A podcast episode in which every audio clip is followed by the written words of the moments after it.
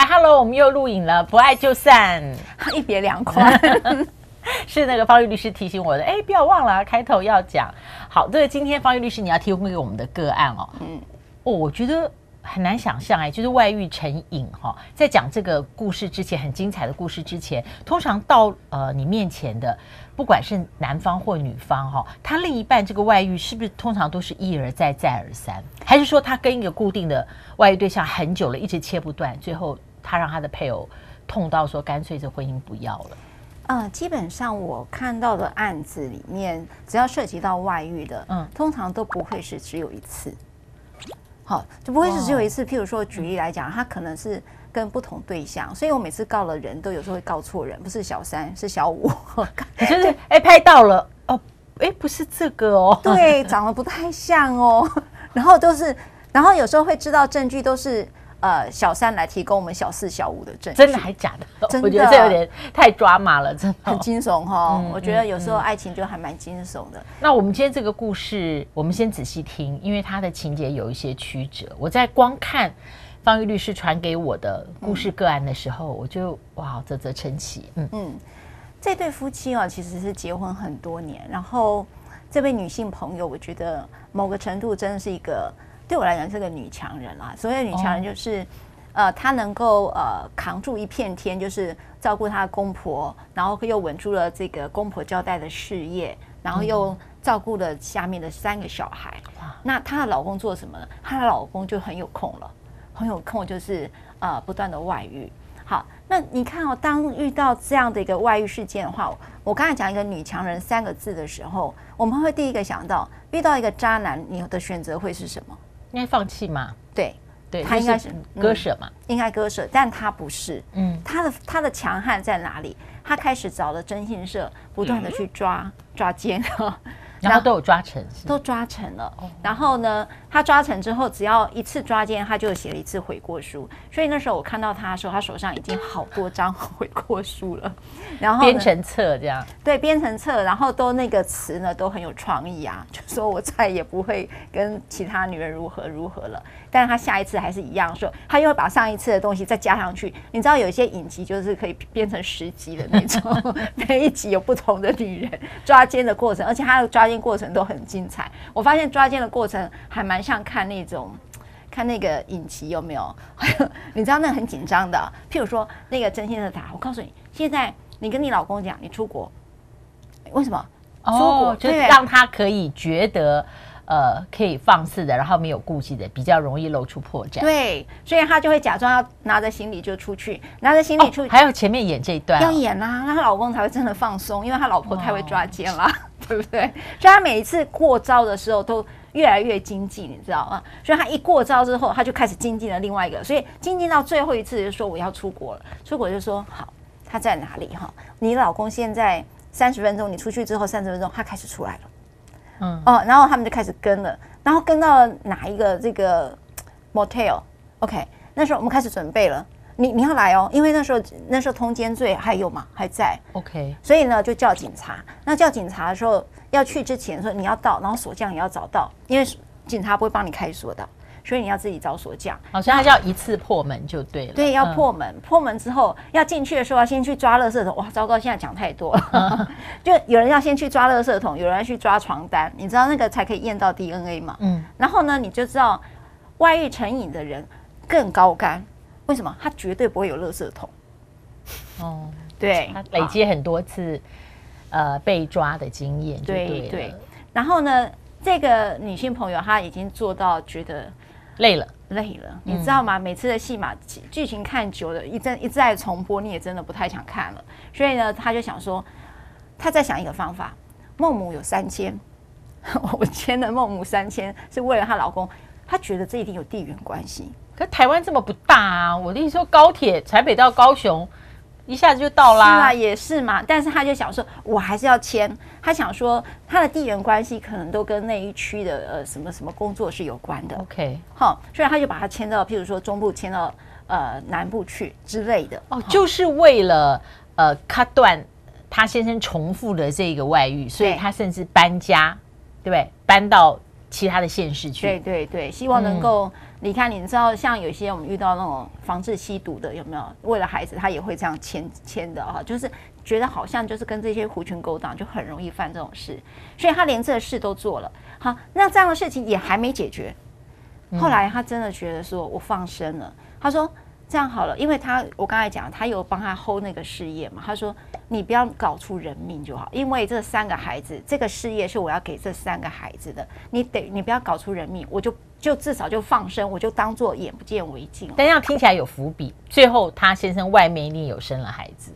对，你知道她老公如果有这个能力，就不会犯这种错了哈。所以她老公确实搞出人命了。那这个老婆就说：“好吧，那我们就离婚。”那这件事情如果念华老师，如果是你的朋友遇到这个情形，你觉得这个女人她最要警觉的会是什么事？因为你刚刚前面讲了哈，她这么多年照顾三个孩子，然后帮她的公婆呃处理她公婆的事业体，她自己的收入我不晓得她有没有办法有额外的收入。所以既然这样子要跟她老公分的时候，她可能经济独立上面自己要稍微准备好。是，所以呢，我觉得老师就真的厉害了，就是说。他老婆有一件事情，他是事业嘛，然后他就有收入，有收入，他有经济独独立，没错。可是离这个婚啊，你说刚才讲放生又闹出人命，他肯定是要离婚，对吧？嗯。离婚之后就有一个剩余财产分配，就是说她的老公是哦，那如果她老公先脱产嘞，她老公脱产，对，那你财产就变很多。那她老公如果不务正业呢？嗯，是个浪荡子，就是说。散尽千千，就是这些钱呢，都给那些小三到小八之类的。嗯，你如果说这么多的家要养化，他也不可能有多少钱啊。嗯嗯。所以老婆很多钱的时候，就产生了一个问题，就是离婚的时候的财产分配是好多现在的女性在问我的问题。她说：“哇，那这个时候我应该不应该给他钱？我是不是应该要做一点财产规划呢？”我、哦、的意思是说到离婚的时候，如果这个女方主张离婚，可是她的名下的财产比较多，比她先生多的时候，她等于还是要分配过去，就对，对，还是有财产分配。所以这个跟这个离婚的原因的对错和最后分配的多少，这个是不构成关联性的。在之前呢。呃，基本上是不构成关联性的。嗯、后来呢，就有立法委员看不下去了，那因此就提了一个修法，叫做一个财产的调整权。所以，如果说对于这个家庭，如果他没有付出贡献不够多，或者是有分居的话，他是可以调整的。可是这个女人说了，我给她一毛都觉得，嗯，不甘心，不甘心，或他不应得，对，对不对？他给了什么？他只是找了一堆的麻烦而已。他为什么要给他？一块钱他都觉得不要，所以有时候哈遇到这种，你知道那个不甘心，已经就是说我已经付出这么多了，还要让你分，所以当然就好多人都会问我财产规划到底要怎么做。那那时候你给他建议是什么？还是说他来找你要诉请离婚的时候，他已经做了一些财产的处理？没有，我当我跟他讲剩余财产分配的时候，他说赖律师，那今年我不离婚。哦，他要他要处理一下，然后他需要处理一些，嗯、他就说。他不能接受这个法律，他说这个法律呢太没有保护我们女人了，好，所以他就觉得很生气。所以他可能觉得法律所有的判决哦或分配，你要基于一个是与非的基础嘛。是，他觉得说她的老公什么都只有闯了一堆祸，然后呢，竟然要我分他钱，我这些钱辛苦赚的是要给我三个孩子的，我怎么可能给这样的一个渣男呢？所以这种财产规划，我就会很。很大的提醒了哈，如果你的老公哈，你的另外一半啊，不要讲老公，有时候也是老婆，你的另外一半如果说在这个婚姻当中其实没有什么承诺的能力的哈，然后你又有比较多的经济状态的话，你不妨在事先就做财产规划。嗯，哎，那我想请问，现在变成财产调整权以后，它不是分配了？那这个调整权是不是可以？如果说我主张我的另一半不断的外遇，我提出离婚，这时候法官会横情着理，那认为说，那我自己所累积这个财富不应该因为我们分开就切一人一半，或者是说要顾念他将来无法这个经济生活，所以必须要分他。现在是不是？现在的状况是这样了哈。在我们之前都是二分之一的概念哇，对吧？哈、嗯，就是呃，我举个例子，就是假设呢，我这个老婆有一千万，那老公呢就是负债累累，那负债累累是要负债多少嘛？没有你就归零。哦，OK，, okay 好，那我这个老婆是不是就一千万元？那一千万元我就要分五百万元给我老公。对，OK，可是我说法官这样子不公平啊，因为他没有付出劳务哈，对于孩子的照顾他也都没有付，家用都是我在负担的。嗯、那法官可能就会去斟酌说，OK，负担二分之一是太多的，那我可能就负担十分之一给这个老公。那当然，那如果我们一毛钱都不想给他呢？哇，那有点难了哈。当然，调整权有一个免除，但是目前的司法实务上，我真的还没碰过完全归零的。唉。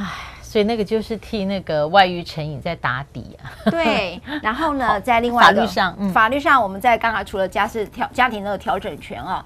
大家可以看前几集，其实我跟方老师已经有讨论过这样的一个法律规定。嗯，但是呢，在这个案例当中，呃，这位女性朋友有在问到说，哎，如果是对方脱产，他本来有财产，那为因为他我要离婚嘛，他知道我要离婚之后，他就开始开始脱产，那怎么办呢？哈、嗯，那事实上这个法律一零三零之三条有规定哈，如果说在法定财产制关系消灭时，哈，这几个字你可以想，第一个叫离婚，第二个可能你改用从法定财产制变成分别财产制，哈，这样关系消灭时，那当然有一些人是用到死亡，也就是要有时候要核那个遗产税的时候，剩余财产发生也包括了死亡，所以离婚啊或死亡啦，或者是我刚才讲改用其他的财产制的时候，都是属于所谓的法。呃，法定财产制关系消灭时，哈，它的前五年，如果你有处分财产，哈，处分财产就是我们讲的脱产了，那么你还是可以主张把它加计进来哦，变成现在的财产。Oh, okay. 我举个例子，就是说刚才那个个案，那个我用渣男好了哈，就是这个丈夫呢，这样讲渣男会不会太影射？反正就是渣男，渣 不会影射特地人啊，因为有好多啊，对不对？好多渣男，对对对。那就是这位男性呢，他假设说他本来名。下还有个五百万，但是我想要坑我这个老公的，我老婆的一千万。哦，我想要拿哦，他就先脱产，他就先脱产掉那五百万的话，那你只要在五年内他有脱产那个五百万，你可以证明的话，你可以把他追进回来说，哦，那、哦、我现在不是一千万减零，而是一千万减到五百万。那么换句话说，我财产分配即便到二分之一好了，也不过就是两百五十万而已哈。所以这个时候我们可以主张这个调整。那当然这边有一件事情，如果是履行道德上义务所做的赠与，就不在此限了。也就是说，你这样的一个财产。处分，我举个例子，像我我是老婆好了，我有一千万元，我可是我老我儿子，我大儿子可能二十岁了，他要成家立业了，那他可能需要一笔钱来成家立业，那妈妈呢就给了五百万给这个老大好了，嗯，那这个时候的你可不可以说这个妈妈是脱产呢？是不可以的。如果是履行道德上的义务，那么这样的一个赠与是不会认定这样是一个脱产行为，你就不可以主张说，哦，那你之前也脱产了五百万，你要把它加进来是不可以的。了解，其实我们在不爱就散谈的好多故事里面，其实他到最后都会牵涉到一个钱的问题。嗯，我觉得两个人在走到红毯的时候，可能从来都不会想过哦，在几年之后会发生这些事，然后要处理这些情跟钱的关系。所以希望大家今天听到这个方玉律师谈的，你还可以随时再划回去再仔细看。我的意思是说，当这种某一种外遇成瘾症它开始出现苗头的时候。不妨就先退一万步，先想到最坏的那一天，你该准备些什么？是不是？是我这样会不会太太务实？因为我自己的个性是这样，就是碰到很不想接受情境的的情境的时候，我都会比较理性的先想到，在最坏的情况，那我应当如何？我我觉得结婚是一个需要很多理性的地方，哈、嗯，就是说。呃，赞成赞成，对，需要非常多理，因为为什么？因为你太多的粉红泡泡了，所以你唯一缺的就叫理性。所以这个时候，我觉得，当你的婚姻的，坦白讲了，现在的婚姻很多的诱因是让关系是脆弱的。那在这种情况下，你总是要去想到一个防疫措施嘛，对不对？超前部署，这句话应该可以用到结婚，对不对？你只要超前部署。所以呢，有时候如果遇到刚才我讲那样类似的案例的时候，就像类似。啊，你也不太知道叫是不是外遇成瘾了哈，但是你觉得不太不太稳定的时候，那你又很想跟这个人结结为伴侣，那你就不妨先立一个叫婚前协议。那也许我们在另外一集，我们可以再来讨论婚前协议这件事。我也好奇，在现在这个时代，婚前协议有多少？任何事情啊，多想想，宁可多想想看，理性面应该怎么做。就算你心里面是充满了感性，我觉得绝对是有好无坏。我们下次见。